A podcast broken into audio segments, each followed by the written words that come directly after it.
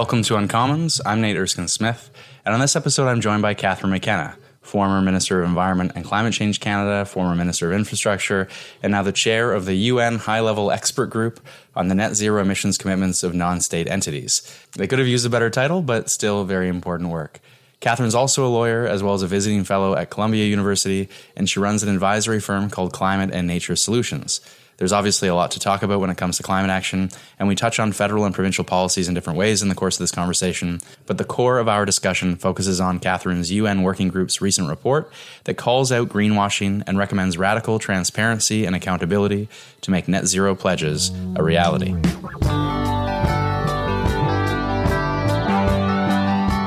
Catherine, thanks so much for joining me. Always great to see you, Nate. It is strange to be interviewing you outside of politics. Well, you being outside of politics, but you left politics. And I was saying this to your staff before we started recording. When I first read that you were leaving politics to make a bigger difference on climate action, I have to admit some skepticism. Obviously, you wanted to see your kids more too, and, and I completely understood that. But I didn't fully appreciate that you would just immediately take on the role that you've taken on and, and really have, I think, an outsized impact, not only domestically, but but now internationally in a role with the United Nations, and you have a recent report out of that working group that, that you lead. So, as a starting point, you say, and the report says, the planet cannot afford delays, excuses, or more greenwashing.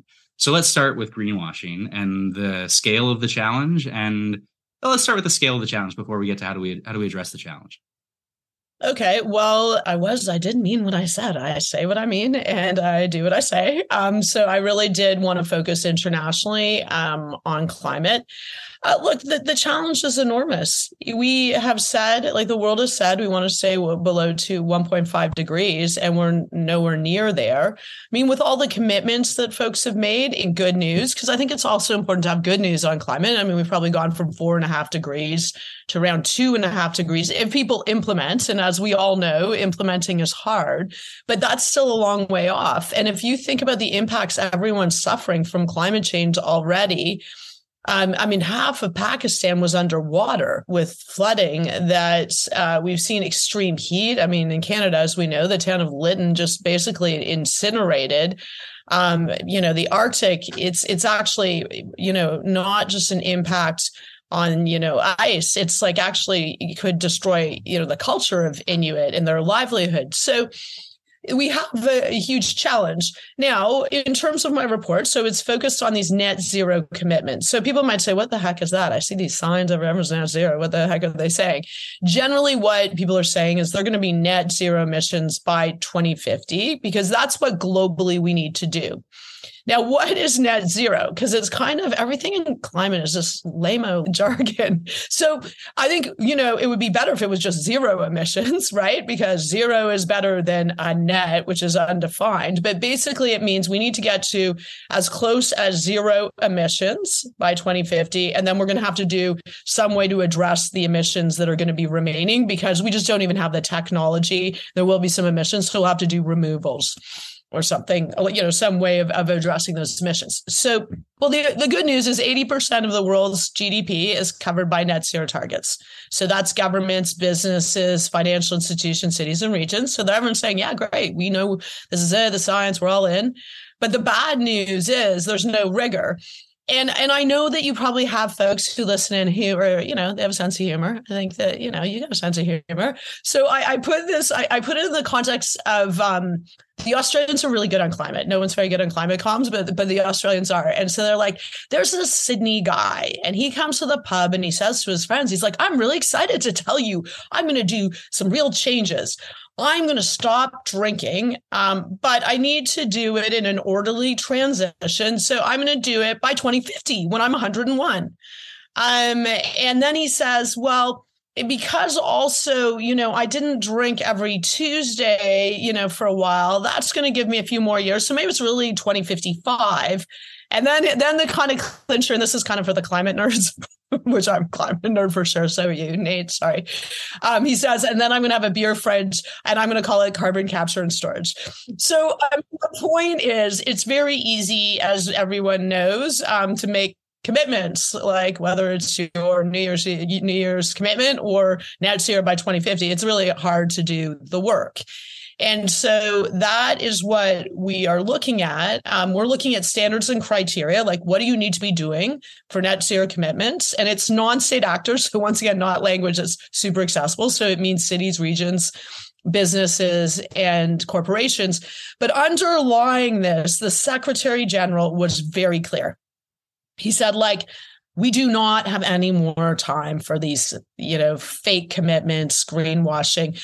So people that are saying companies in particular, I think that's what we're really talking about. Often large multinationals, including fossil fuel companies who have like these beautiful billboards. You can see them. I've seen them at the airport. You've probably seen them. Or you go into you know the you go into the grocery store or wherever and they're like yeah we're not too we're all in on climate they have a nice beautiful picture of like the planet or nature um, but they're doing nothing or worse um, and let's be clear with fossil fuel companies and often those who fund them i financial institutions banks they're actually increasing the problem because they are investing in new fossil fuel infrastructure.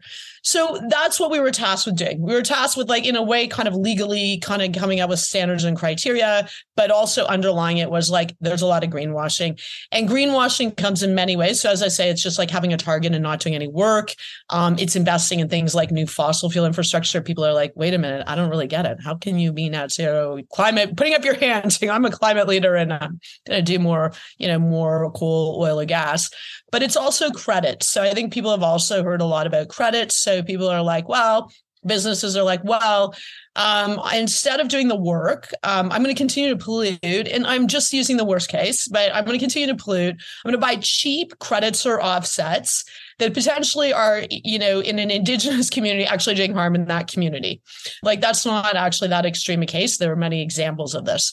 And obviously that does nothing for the planet, but greenwashing is terrible because it makes us feel better that we're actually doing the work while we may be actually exacerbating the problem. And it's focused people on the on 2050 as opposed to today, tomorrow, in five years, 10 years. So that, I think that's a good jumping off point for what does the work look like in practical terms to take what is a pledge and could be greenwashing if we only have the pledge and certainly if we act in the opposite way from that pledge and so yeah. starting with taking what is a long-term target 2050 and making it into a short-term actionable practical target many of the lessons seem when i was reading your report seem applicable to governments certainly we just went through a climate accountability legislation debate in the, in the last parliament obviously and we now have a climate accountability law that doesn't incorporate a 2025 target the way that you are recommending, but a 2030 target and and then interim targets thereafter in between 2030 and, and 2050. That seems like a good first step to make that those pledges a reality. But you're talking at the non-state, so cities should do be doing the same thing, regions should be doing the same thing, large businesses should be doing the same thing. And so this is about showing customers, presumably, and, and showing governments. And, and so one question that I would have is to what extent is this a further commitment we're expecting them to make, but then they just blow past it five years from now? Or are there are there teeth to these targets, these short term targets that that we're wanting them to set? So, I mean, I think like first of all, we're a UN body, a UN like expert. Great, we're not even a body created for this, but it, but we spent a lot of time thinking about accountability. So, at the the last recommendation is we got to regulate. I mean, we need to, and in Canada needs to do this too. Right now, Europe is really leading the way. They've said, okay, we're going to make sure all big companies have a net zero target aligned with the science. So that also is really important that they have a transition plan, which would require, you know, interim targets, but also how you get, what are you doing? And then you need to disclose. So, but short of that, how do you ensure folks do it? Well, there's some things that we've actually said that we want people to be doing. So, there's like internal accountability. So, internal accountability is like you need to align the incentives. So, CEO, uh, board, executive compensation should be linked to getting outcomes on climate.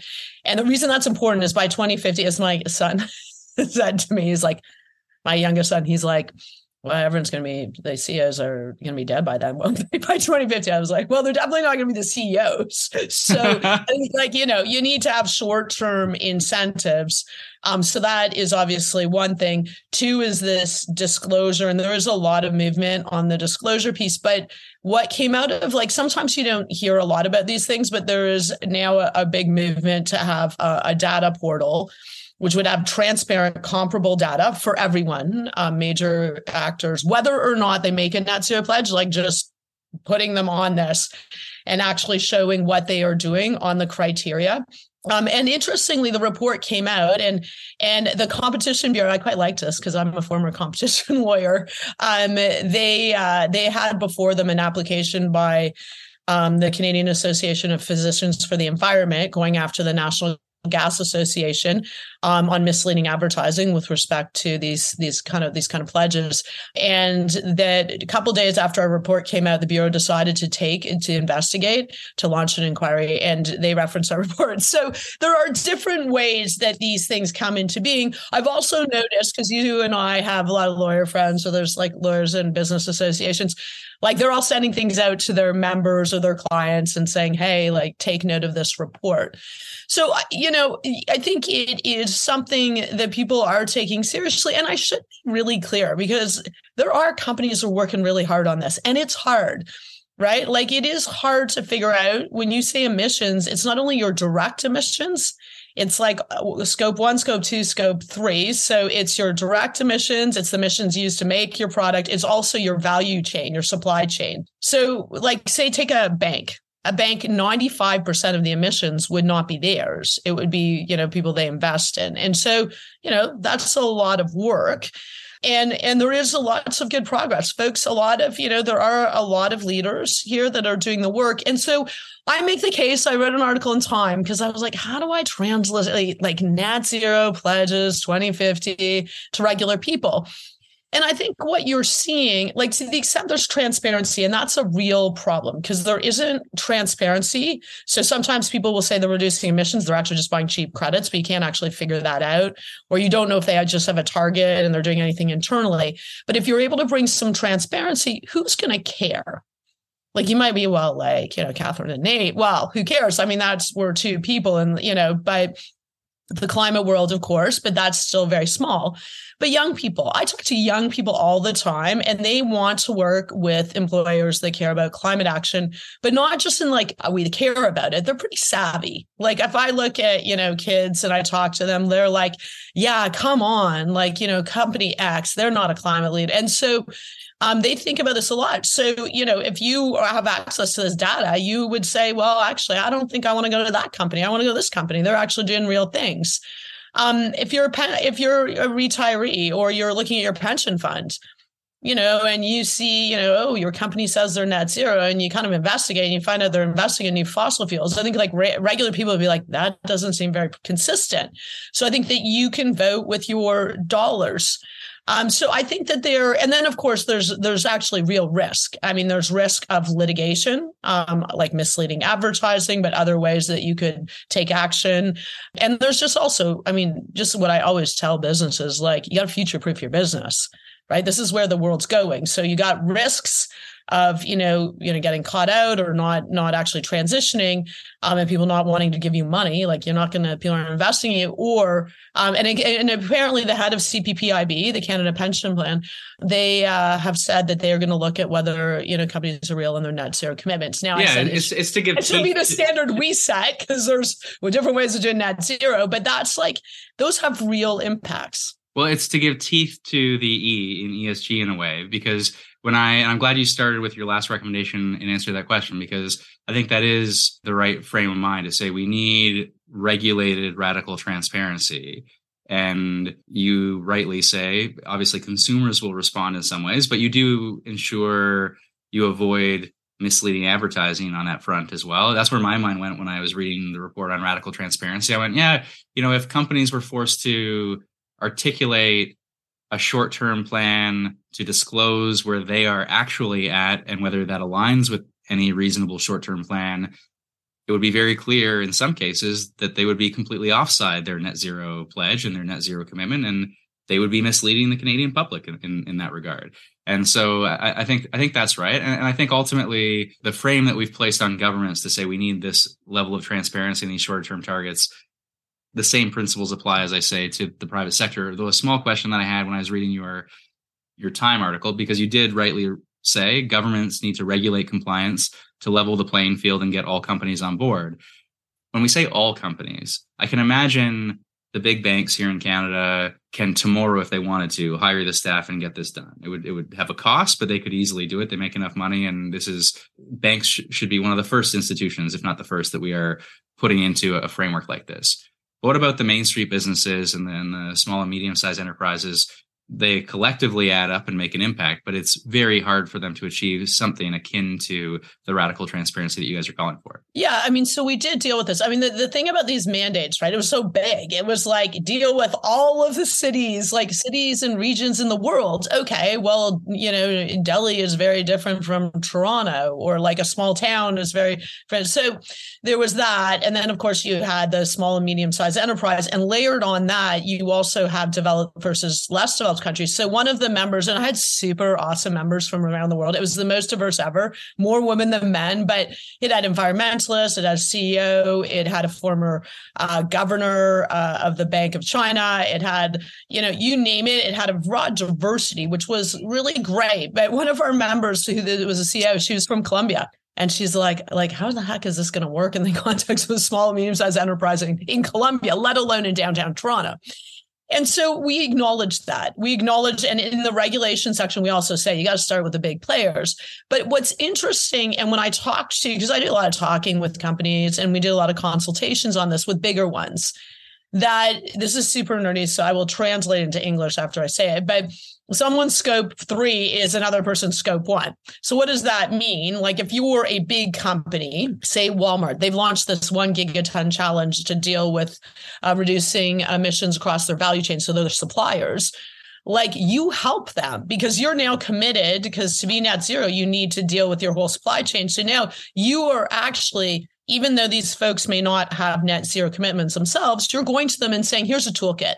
Um, you know, here are opportunities. We're going to support this. Because first of all, there's an education component. You need to know your baseline emissions. Like obviously there's a lot of work. So I think that's a positive thing because I think that of course we got to start with the big players. And by the way, that's where most of the emissions are. So we have to go to like where the emissions are. Let's be practical in life. Um, and where the money comes from. Because as I say, actually, what's what was good about this is sometimes it's better to alleviate, like relieve complexities. And I was like, okay, when we talk about net zero, two things have to happen and there's a cross-cutting thing. One emissions need to go down very quickly now. Two we need money to go to clean at scale. And three we need to think about a just transition and equity throughout. And so when you do that it's like you know esg is obviously very important but more complicated. Like this is even a sub of e. This is called climate right? Or a way in a way emissions. Although there's you know social and governance issues also as you see in my report when i talk about you know governance no lobbying things like that against climate action. So i think that there's certainly there needs to be support. We talk about this providing support to small and medium sized enterprises. But it's a good discipline for anyone because to be honest and this is what if you care about climate like sometimes we always talk about the cost. So, of course, there's the cost of inaction. So, your competitors are doing things, but it's also often it's about being more energy efficient, right? So, you save money. And I'm saying when I was Minister of Environment and Climate Change, like I would go to these small businesses. I remember going and I wish I could remain remember the name of the company. I think it was in Guelph. And they just like the guy was an engineer. He's just like, I just want to save money. So I went to his warehouse and he had all these different things. Like he had fans pushing air down. He had doors that automatically closed as opposed to people leaving the doors open. Like he just had a bunch of really like better insulation, all these things. And he said, I'm saving money. He's like, actually, I break even or save money by doing this. Plus, I've got the most motivated employee base because he said they're all in. They, they, you know, our product isn't necessarily something you would think is like a green product, but the way we're doing it really motivates people. And so I was like, so there's that. Saving money, always good. Right. Motivating employees, always good. And uh, also the innovation piece. Like, this is where it really is an opportunity because we need innovation. Like, we need solutions. And when you figure out, okay, how are we going to do something better? That's where you get real solutions. Like people think hard, and that's an opportunity for Canada. One random example: uh, a company called GHGSat.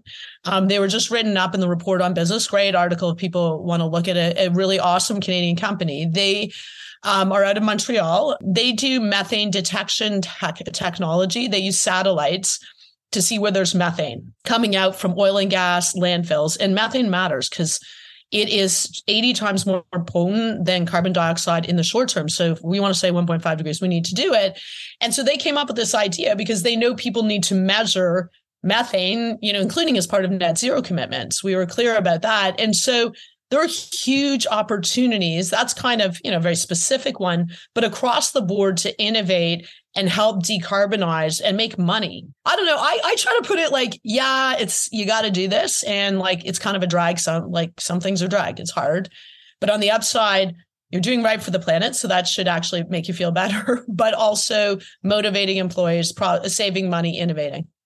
And in some cases, both this comes from a business perspective, but also governments are challenged by this as well. Canada is in a difficult spot with our oil and gas industry, for example, and some companies, both in the oil and gas space, but I would think despite the efforts of Maple Leaf Foods, for example, to take on more plant-based foods, they're still they're not even close to net zero given the nature of animal agriculture in that way. And so at some point credits become necessary. You describe them as high integrity carbon credits in voluntary markets should be used for beyond value chain mitigation but cannot be counted toward interim emission reductions required by its net zero pathway. So put that into layman's terms. okay, you're, you're you're okay. So you got a target. Say you got a 2025 target, 2030, 2035 target. Obviously, there's a pathway to get net to net zero, right? So all the way out to say your your target is 2050. So you've got this line. And that line is based on the science and what you should be able to do. So you need to do those reductions yourself, like whatever reductions you need to do. Maybe you need to change to using renewable energy, whatever. Above that line, if you want to do your emissions, your existing emissions that are not on your net zero pathway, then like you could do that. You can use credits, although there's a lot of work that needs to be done on credits. And there are a couple different bodies that have been established to do this because right now, saying high integrity credits, what does that even mean? Right. And there's a lot of people in this space. Well, that was my question. well, no, but we can't solve everything. Okay. Like we can't solve everything. people who are putting more time into it. And it's happening though. It's happening. To, they will come up with what high integrity credits. But at the end of your journey, so the other place where you absolutely need to use credits, although hopefully it's as small as possible, is what we call like removal. So you're not going to be able to go to be 100% no emissions. So then you do removals. Now, people are also trying to define like permanency, like what is a permanent removal? And it's these are really tricky science questions because you look in California so, you know, we talk about nature-based solutions, so tree, trees. Well, what happens if everything's burning because of forest fires so that you've invested in credits that are supposed to store carbon instead of releasing it? So obviously this is a tricky space, but I think the principle is actually not that hard. That you can't get out of doing anything and just saying I'm going to buy cheap credits you actually have to do as much work as you know is on your in your target like your pathway all the way to net zero and you can do credits beyond that for good reasons because it's a good thing to do because you feel you know you have historical emissions or things you want to do. Um, it's good to invest in nature whatever it is but you have to do the work. And i think that's just like life. Like you can't you know you can't we're not going to offset our way to tackle climate change but even to put it in a more positive space. So there's been a real movement again. Like there's been a lot of investigations by journalists into credits, and they're like, this is ridiculous. Like these credits are not only not actually doing anything. Um, they're actually bad in many cases. They have unintended consequences. We have a food security issue. They're they're taking land that should be used for food, um, or they're they're impacting indigenous people. They're not getting properly compensated. Whatever it is, um, but imagine if you were like EasyJet. So EasyJet was doing credits and they got called out. Like they were using crappy credits and they actually made said it's quite brave is that actually we're going to do the work on our pathway. We're going to not buy credit. And I was like, well, imagine that. Okay, so EasyJet is really big. So EasyJet is said they're going to do low carbon fuels. They're going to look at obviously electric planes. Like all those things will create an innovation loop and they will bring down the costs of the technology. They'll innovate, the cost will come down. So I'm someone who actually believes in the market and that these incentives are actually really important because the small like you know company that you know maybe has this tiny airline like they can't probably afford to like get massive innovations or the innovation costs right now. So it's going to bring down those costs because someone's done the work instead of just buying cheap credits so i don't know. I mean that's that's kind of my pitch because i have to pitch people. I have to say like we're not being unrealistic here. We're just being like this is what we all need to do and And, by the way, the reality is, and you know this, like in government, it's hard. We have to report transparently. We are not in there anymore, but you know, Canada has to report transparently on its emissions. And, and and there's a lot of focus. So people often, this is another area where we we we actually went like we had 10 recommendations. I'm very focused on being very clear. And we actually went for real things. We all, we say like you can't just say the intensity of your emissions need to go down as opposed to your absolute right. your overall right, emissions. Right. That's yeah. also a thing. Like people are like, well, the intensity of my emissions go down. We hear that from the oil sands. Well, the planet, while that's not a useless measure, obviously you want your intensity of emissions to go down. The planet doesn't really care about intensity of emissions. They care about like what your actual emissions are. So if your intensity is going down, but your actual emissions are going up because you're producing more, that's obviously a problem. So anyway, uh, we try to be quite practical and in this report just say real things because I think we need to be very clear to people that are responsible for committing to net zero and making it similar to what governments have to do. Um, although, as you say, government is hard and they aren't necessarily doing everything well, they need. And, and, and on that front, I mean, you were in government. You're you know, you're not in government now. You are freer, one would think, to speak your mind, which is a nice thing. When I looked at the 40 to 45 percent commitment in the emission reductions plan, it's obviously an improvement over where we were, and in the climate accountability law, the, the best I could secure in terms of a compromise and working with the government was to make sure that the government would have to revisit its 2030 target by no later than 2025. So I, I couldn't get a 2025 target, but I got a reconsideration by no later than 2025, which seemed a useful exercise in its own way. At the same time, where I was more sympathetic to credits, living in the political environment that I still live in, at least, I mean, if the government's only going to commit to 40 to 45% reduction, and they are going to work as hard as they can to get there and we're going to measure them success or failure as against that target. But i think we should be going even, even further than that. And so i would say is there not a role for credits to push the government to do even more over and above that what they would have you know they're going to do this and maybe credits yeah. would push them to do even more. So there still seems to me to be value in that conversation but i take the point back which is that when you're looking at greenwashing if you have this open acceptance of credits and you're not much more stringent and hardened to the conversation, you end up just creating this completely wide open floodgate where just everyone uses credits and doesn't actually do the action to reduce emissions. Well, I mean, I would say so to be clear, the, the 40 to 45%, I mean, the only thing about that is that no country probably is exactly like even those targets are not necessarily the 1.5 aligned but I, exactly. I, mean like obviously 40 to 45 percent is very it's very ambitious we have said like take it that that is fine that that's that that target is good we have said you can go beyond that right like we yeah. have said you you have to do that though like the government will have to show that it's going to meet that of course you can do credits beyond that. But the other thing that comes up, and now we're really like in like people are like, oh my gosh, this is getting so like in the in the really in the weeds. That's okay. But, but when we met with Oxfam and we met with Greenpeace and we met with others, they said it's very hard to get a handle on the credits piece, like how much people are committing in credits. But they're like, there's not even enough land for the credits that people are saying. Like, put right. aside, are they high integrity? Uh, like, put aside all of that there's not even enough land. So I think we have a challenge, right? And this is, of course, the challenge with climate change because everyone's supposed to do their part, but it's hard to add it all up. And so that's a real challenge because if everyone's like, okay, I want to do all these other things, you, like the unintended consequences of credits are like actually a real thing. Yeah, no, that's a good point. It's a good point back. So okay, there we go. We've nerded out. Have we nerded out on this? We don't want people to tune out of your podcast. Although I bet you. Oh, that's okay. No, if if, if anyone's listened to the podcast in the last 100 episodes or however many episodes we've done so far. I mean they know that this we get into the weeds on policy and that's that's a good thing. My last federal question actually uh, because while the principles you are focused on you are applying from the un working group as against non-state actors so cities multinationals and to regions. But as i say the principles still when i read when i read it i was like these are all good lessons for the federal government in canada. And one of which, and this is a, a continued frustration, we talk about investment in fossil fuels. And you have a line in the report, a, a, strong recommendation to end the exploration for new oil and gas fields, the expansion of oil and gas reserves, and oil and gas production.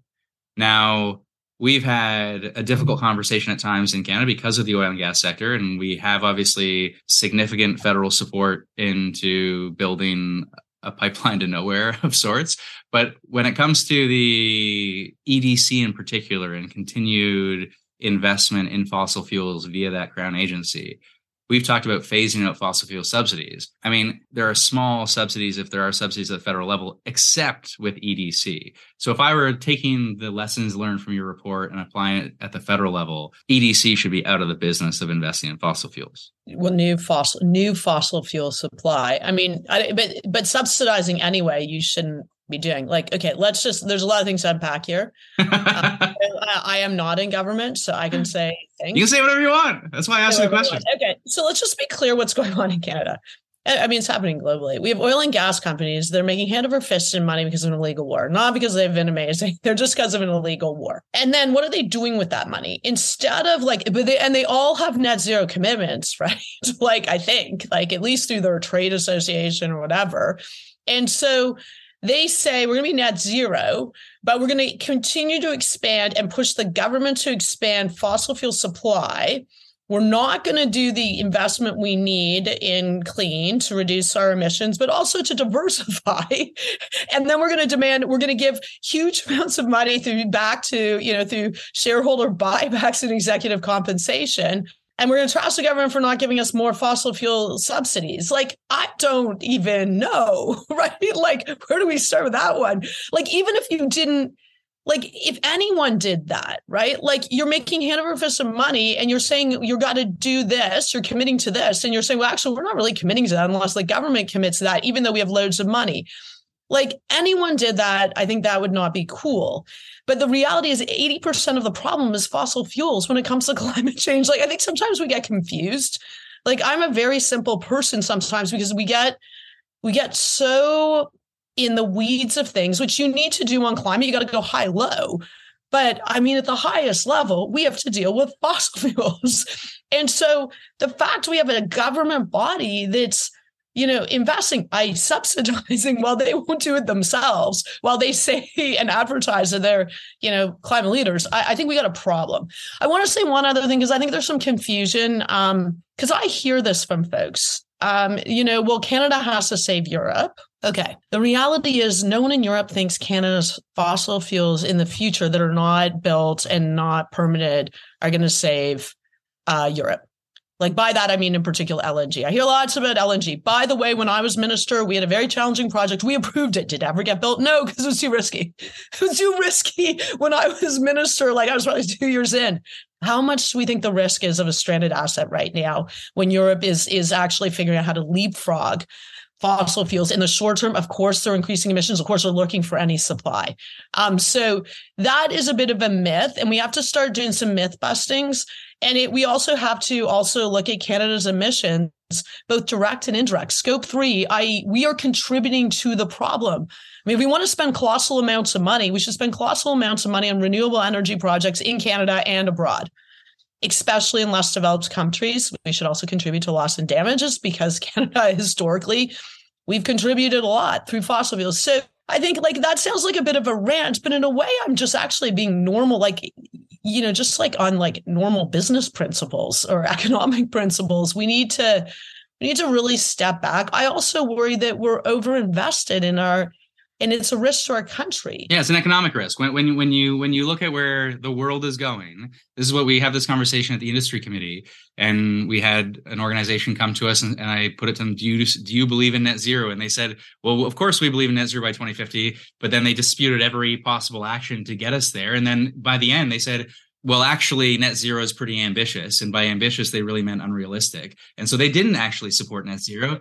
And so the really meant is we wanted to say we care about it, but we don't actually care about it. And at the end of the day, the the, the message back to that collection of companies and people who, who, who believe that is to say the transition is going to happen with or without us because this is where the world is going and Europe is not going to be relying upon Canadian LNG in the year 2040. It just is it is not going to be relying on on on fossil fuels. So if we care about future proofing our economy, we have to take this much more seriously. Now I've been critical, you know, in in a friendly questioning way of some federal policies that haven't matched the criteria and the recommendations that you've made because i think the report that you've the bright line sort of rules that you're setting down here around greenwashing uh, apply across the government and non-governmental spectrum but i I would be remiss if I wasn't critical of the provincial government here at the same time when we talk about nature and climate, because we are today at the federal level strengthening environmental protections with S5, a bill to strengthen the Canadian Environmental Protection Act. And at the very same time, the provincial government is saying we need to build housing that's a worthwhile pursuit, but they are looking to the green belt and completely reversing a promise that was made in 2018. You know, Doug Ford stands in front of the cameras and says, I'll never touch the green belt. And now they're touching the green belt and they don't need to touch the green belt to build those 50,000 homes. We can build those, we need to build homes, but we can build them elsewhere. You, in your work as environment minister, your work now at the UN, but also in, in your day to day where you're focused on nature based solutions, how would you describe what Doug Ford is doing in the province of Ontario with respect to the green belt I mean, appalling. I don't know. How can I can I say it? I also uh, I don't know. I, just, I was just setting you up on that. It's one. not. It's super sketchy. Like it's also he's you know kind of lied because okay, so let's just unpack it. Oh, he's straight up. He's straight he up. Initially yeah. said, you know, I'm going to develop a green belt. I guess all his developer friends are like, amazing, that's great. And then like there was a reaction because guess what? People care, and it's actually beyond party lines. And I think we got to get post partisanship as you try. I think like this is like regular farmers, like like people who who like who enjoy walking on the land, who care about nature, like, you know, they were like up in arms. So he had to backtrack. And like the video's still out there. I retweeted it. It's like him, he's like, the people have spoken. So we are not, we are never or whatever. I don't We will so. never touch the green belt. We'll never touch the green and belt. Here we and are. lo and behold, under the guise of building houses and dealing with immigration, we're gonna go and develop the green belt. Um, and by the way, we're going to do it in a really sketchy way. We're going to like sell off land before I make this announcement that can't be developed. And now it potentially will be able to be developed. So people like loads of money. Okay. So obviously there's a lot of problems in that. But beyond that, like the reality is you don't get land back. Like it's gone. If, you, if this happens, it's gone. And you have other problems. Like, first of all, the, the fallacy of this having anything to do with housing or, or helping uh, housing outcomes, you can go look at what Jen Keesmaat writes uh, or says, Mike Moffat, all sorts of the, like people who think about these issues. So they've, Shoshanna Saxe, lots of people have debunked that. So I think we got to take that because sometimes people are like, well, if I've got a choice between, you know, green belt and houses, well, I'll choose houses. That's wrong. If you believe that, there's not true. There's not not this is not a housing play. Plus, it also exacerbates existing problems. We have, like, when I go to Toronto, the problem of congestion on the roads or lack of services in these communities is just going to be exacerbated. We need intensify. And then, let alone saying, I don't know if Ontario, they probably haven't made the promise, but I mean, if you're going to be net zero, there's no way building in the green belt is going to help you make be net zero. You need to stop building more highways, start intensifying, actually doing things, you know, in the core, also providing services to people who desperately need services. Um, and people need green space. And I think, you know, COVID really showed this. That when I was minister of infrastructure, I was racking my brains to think about ways that we could support communities having opportunities to uh, increase green space, local green space, because we realize that there's an inequity that lots of people don't have backyards. Lots of people live in very large apartment buildings, especially in Toronto, and they need access to green space. Um, and so, I mean, it's appalling on so many levels. Um, and I, I, just hope for anyone who's listening to this, I'm sure you care, um, that people are up in arms because politicians need to be held to account. And guess what? They listen to people. Doug Ford listened once. That's why he didn't want to go in front of the camera and say, I'm never going to develop these. Like the public has spoken. So it was sounded very important. And the way he said it, it was like, I'm chastened and I'm going to listen to the public. Well, listen to the public one more time. So I hope that people you know what, you are able to deal with the notwithstanding clause and you know you know attempts to force you know uh, action that was in, in a labor perspective stand up for nature because it actually literally once it's gone it's gone and there's another impact of this and and this is also you know worrying i see a lot of cities doing um and towns working really hard on climate but I mean, this is also railroading on the wishes of communities. So that Hamilton, I mean, I think there's many communities who said like, we do not want these developments.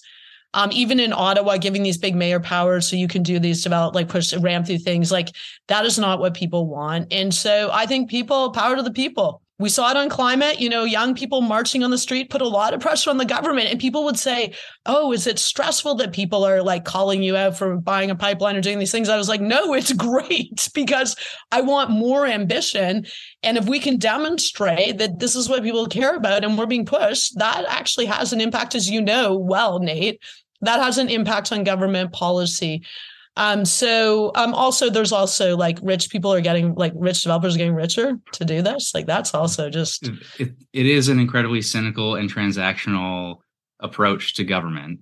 And they are a government that will do what they can get away with. And so your answer back really is to say, as as citizens across the province of Ontario, let's not let them get away with it. And and I think too on on issues of climate, I think you're right that we need incredibly strong accountability. The, the, accountability mechanisms we build for ourselves at the government level, this radical transparency, the radical transparency that if we were to follow through on the recommendations in your report for non-state actors, the transparency only works if citizens then hold companies and governments accountable for failing to meet their obligations that we discover by virtue of that transparency. So uh, keep up the good work. I appreciate you joining me, and I I know we'll stay in touch. And so yeah, I, I look forward to seeing more of the impact you make. You just keep on pushing eh? it.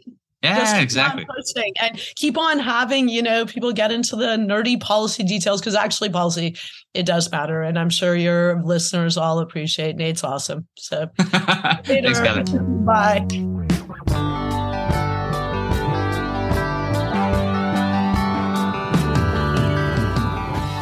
Thanks for joining me on this episode of Uncommons. We could have kept on going for another hour, I'm sure, and it's great to see Catherine continue to show climate leadership on the world stage. If you care about these issues, her final point is a very important one.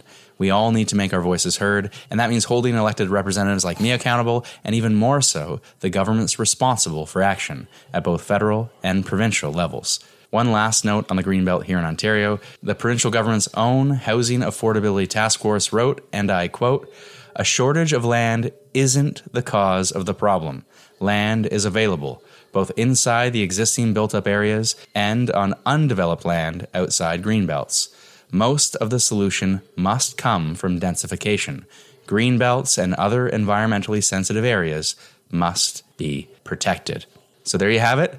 As always, you can reach me at info at beynate.ca if you have any ideas for guests or topics. Please leave a positive review on your platform of choice if you like what we're doing. And otherwise, until next time.